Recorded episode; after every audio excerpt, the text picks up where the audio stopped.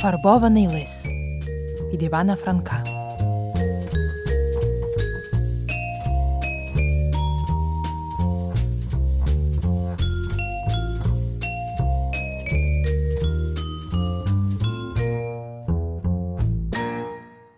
Жив собі в однім лісі лис Микита. Хитрий прихитрий. Скільки разів гонили його стрільці, цькували хортами, ставили на нього капкани чи підкидали йому затруєного м'яса, нічим не могли його доконати. Лис Микита сміявся собі з них, обминав усякі небезпеки та ще й своїх товаришів остерігав. А вже як вибереться на лови до курника чи до комори, то не було сміливішого, вигадливішого чи спритнішого за нього злодія. Дійшло до того, що він вибирався на полювання навіть у білий день і завжди вертався з якоюсь поживою. Надзвичайне щастя і вроджена хитрість зробили його страшенно гордим. Йому здавалося, що нема нічого неможливого для нього. От що я вам скажу, похвалявся він перед своїми товаришами.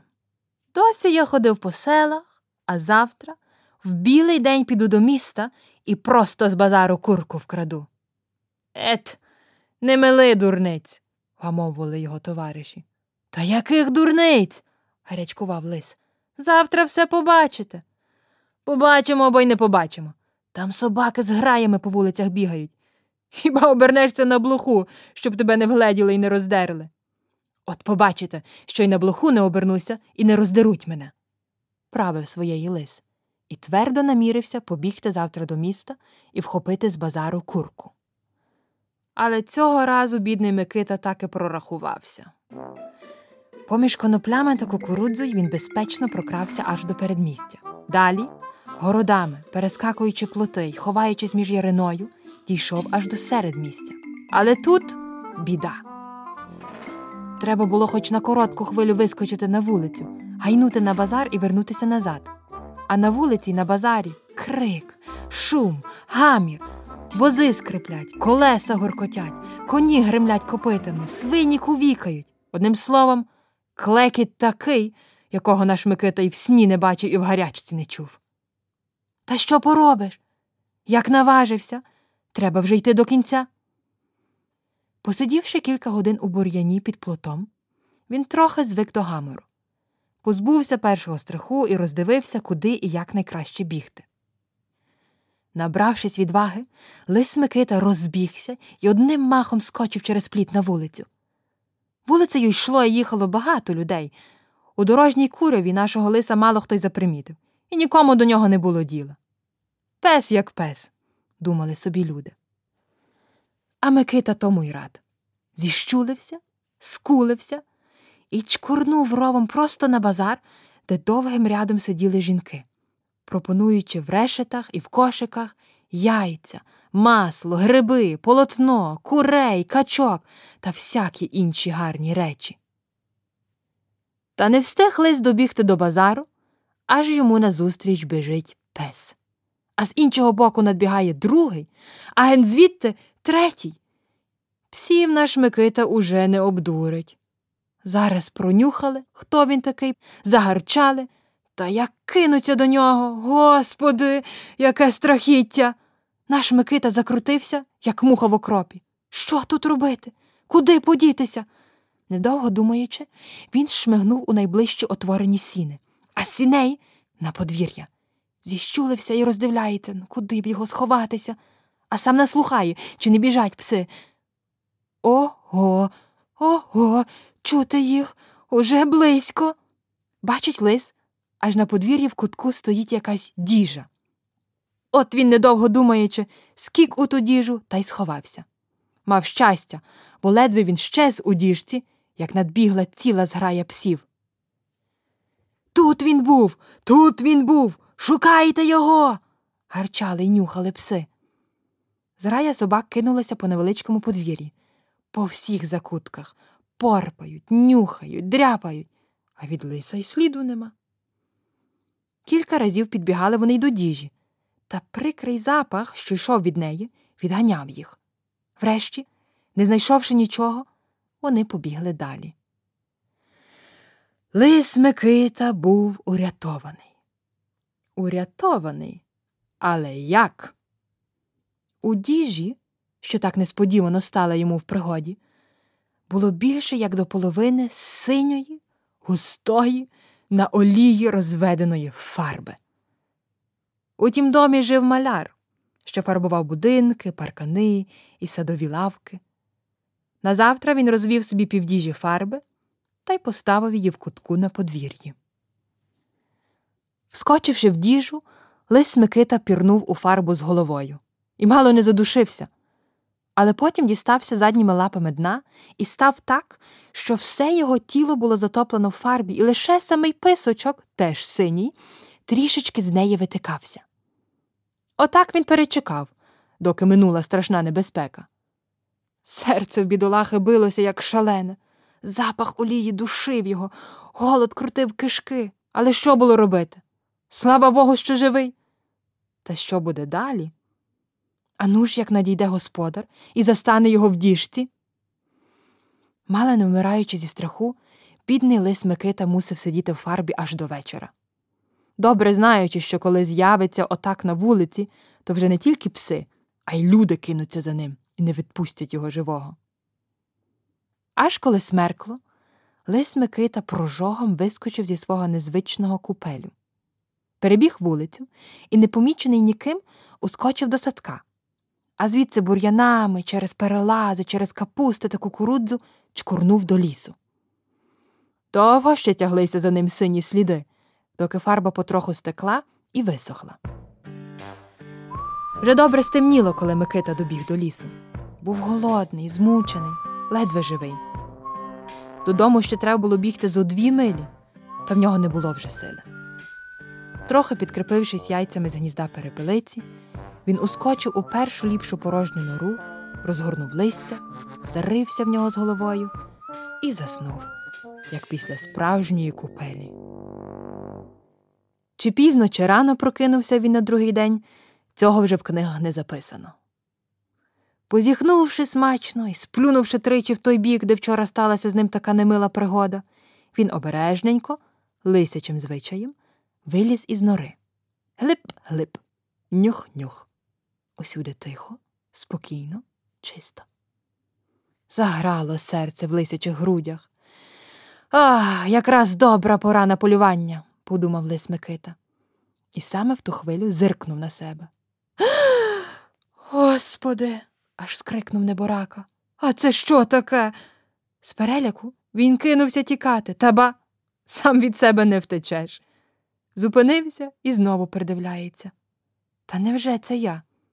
Невже це моє хутро, мій хвіст, мої ноги? Ні, не впізнає, не впізнає, та й годі. Якийсь дивний і страшний звір, синій, синій, з припоганим запахом, покритий не то лускою, не то якимись гудзами, колючками, а хвіст? Не хвіст, а щось таке величезне й важке, наче довбня, і теж колюче. Став Лесь Микита, оглядає те чудовисько, що зробилося з нього, обнюхується, пробує обтріпатися, не йде. Пробує обкачатися в траві, не може. Пробує здряпувати з себе ту луску кігтями, болить. Пробує лизати, не йде. Побіг до калюжі, скочив у воду, щоб змити фарбу. Та де там? Фарба олійна, вночі у теплій норі засохла і не змивається. Роби, що хочеш, друже Микито. Де не взявся вовчик братик. Ще вчора він був добрим знайомим нашого Микити, але тепер, побачивши нечуваного синього звіра, всього в колючках і з таким здоровенним, мов із міді вилитим хвостом, він аж завив з переляку, а отямився, почав тікати. Зустрів вовк у лісі вовчицю. Далі ведмедя, кабана, оленя. Всі його питають, що з ним таке, чого він так утікає. А вовк тільки хлипає, баньки витріщив та знай лепече. О, он там, о, он там, он, он там, ох, і страшно ж, ох, та й люте ж. Та що, що таке? допитують його знайомі. Не знаю, не знаю, ой, і страшне ж. Що за диво? Зібралося навколо чимало звірів. Заспокоюють його, дали води напитися. Мавпа Фрузя вистрела йому три жменьки волосся між очей і пустила на вітер, щоб так і його переполох розвіявся. Але де там? Все дарма.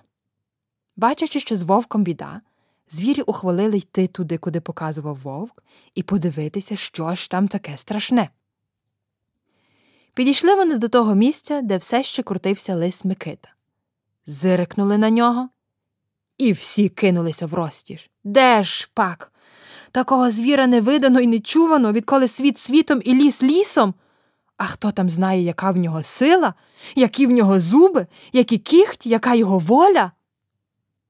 Хоч і як тяжко турбувався Лис Микита своїм новим виглядом, а все ж добре бачив, яке враження він справив на вовка та інших звірів. Ей, подумав собі хитрий лис. Та це непогано, що вони мене так бояться. На цьому можна добре виграти. Стійте лишень, я вам ще себе покажу. І, гордо надувшись, він підняв хвіст угору і пішов у глиб лісу, на те місце, де сходилися усі лісові звірі. Тим часом поголос про страшного свіра розійшовся по лісі. Усі звірі хотіли хоч здалека глянути на нового гостя, але ніхто не смів підступити до нього ближче. Але Смикита, мов і не бачить цього. Йде собі поважно, наче в глибокій задумі. Прийшовши на середину майдану, сів собі на той пеньок, де зазвичай любив сидіти ведмідь. Сів і жде. Не минуло й півгодини, як навколо майдану насходилося звірів і птахів видимо невидимо. Усім цікаво знати, що воно за проява. Стоять здалека, тремтять і тільки чекають хвилини, щоб дати драпака. Тоді лис перший заговорив до них ласкаво. Любі мої, не бійтеся мене. Приступіть ближче. Я хочу вам щось дуже важливе сказати. Але звірі не підходили, і тільки ведмідь, ледве-ледве переводячи дух, запитав А, А ти ж хто такий? Підступіть ближче, я вам усе розкажу, лагідно й солодко проказав лис. Звірі трохи наблизилися до нього, але підійти зовсім близько не наважувалися. Слухайте, любі мої, сказав лис Микита, і радійте. Сьогодні рано святий Миколай виліпив мене з небесної глини. Придивіться, яка вона блакитна. І, ожививши мене святим своїм духом, мовив Звіре остромисле, в звірячому царстві запанував нелад, неспокій і несправедливий суд. Ніхто не певний за своє життя і своє добро. Іди на землю і будь царем звірів. Заводь поміж ними лад, суди по правді і не дозволяй нікому кривдити моїх звірів. Почувши це, звірі аж у лапи сплеснули. Ой, Господи, то все ти будеш нашим добродієм, нашим царем.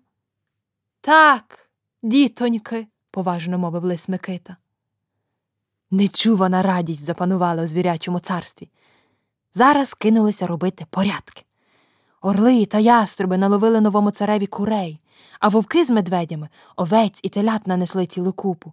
Цар узяв часточку собі, а решту по справедливості розділив поміж усіх. Почулися радісні оклики, зачудування й подяки. От цар, от добродій, от премудрий Соломон. Та за таким царем ми проживемо віки вічні, як у Бога за дверима. Пішли дні за днями. Лис Микита був добрим царем, справедливим і м'якосердним, тим паче, що тепер йому не треба було самому ходити на лови. Все готове, обскубане опатране приносили йому догідливі міністри. Та й справедливість його була така, як то зазвичай і буває у звірів хто дужчий, той ліпший, а хто слабший, той ніколи не міг виграти справи в суді. Жили собі звірі під новим царем зовсім так само, як і без нього. Хто що зловив або знайшов, той їв, а хто не зловив, той був голодний. Кого вбили стрільці, той мусив загинути, а хто втік, той дякував Богу, що живий. А проте всі були дуже раді, що мають такого мудрого, могутнього і лагідного царя, а надто такого не схожого на всіх інших звірів. Та й лис Микита, ставши царем, жив собі, як у бога за пазухою, і лиш одного боявся, щоб фарба не злізла з його шерсті. Бо тоді звірі могли б упізнати, хто він є насправді. Тому він ніколи не виходив у дощ, не йшов у гущавину, не чухався і спав тільки на м'якій перині. Та й взагалі старався ніяк не виявити перед своїми міністрами, що він звичайнісінький лис, а не поважний звір, остромисл. Так минув рік. Надходили роковини того дня, коли він заступив на царство. Звірі надумали урочисто відсвяткувати той день і влаштували з цієї нагоди великий концерт. Зібрався хор з лисів, вовків, ведмедів, скомпонували чудову кантату, і ввечері, після великих парадів, обідів і промов на честь царя, почав співати хор. То було справжнє диво. Ведмеді ревли басом, аж дуби тряслися, вовки витягали соло, аж око в'януло. А як молоді лисички в народних строях задявкотіли тоненькими голосами, то наш цар не міг стриматися. Його серце було переповнене, його обережність заснула, і він, піднявши писок, як задявкає й собі по лисячому. Господи, що сталося? Усі співаки затихли, а всім міністрам і слугам царським відразу, наче полуда з очей спала. Та це ж лис, простісінький фарбований лис, ще й паскудною олійною фарбою фарбований. Тьху! А ми собі думали, що він бозна хто такий. Ох ти ж, брехуне, ох ти ж, ошуканцю. І забувши про його добродійство і хвалену мудрість, усі звірі тяжко сердиті за те, що так довго дозволяли йому себе дурити, кинулися на нещасного лиса Микиту. Що було з ним далі у наших книгах достеменно не записано. Але відтоді в тому лісі ніхто лиса Микиту більше не бачив.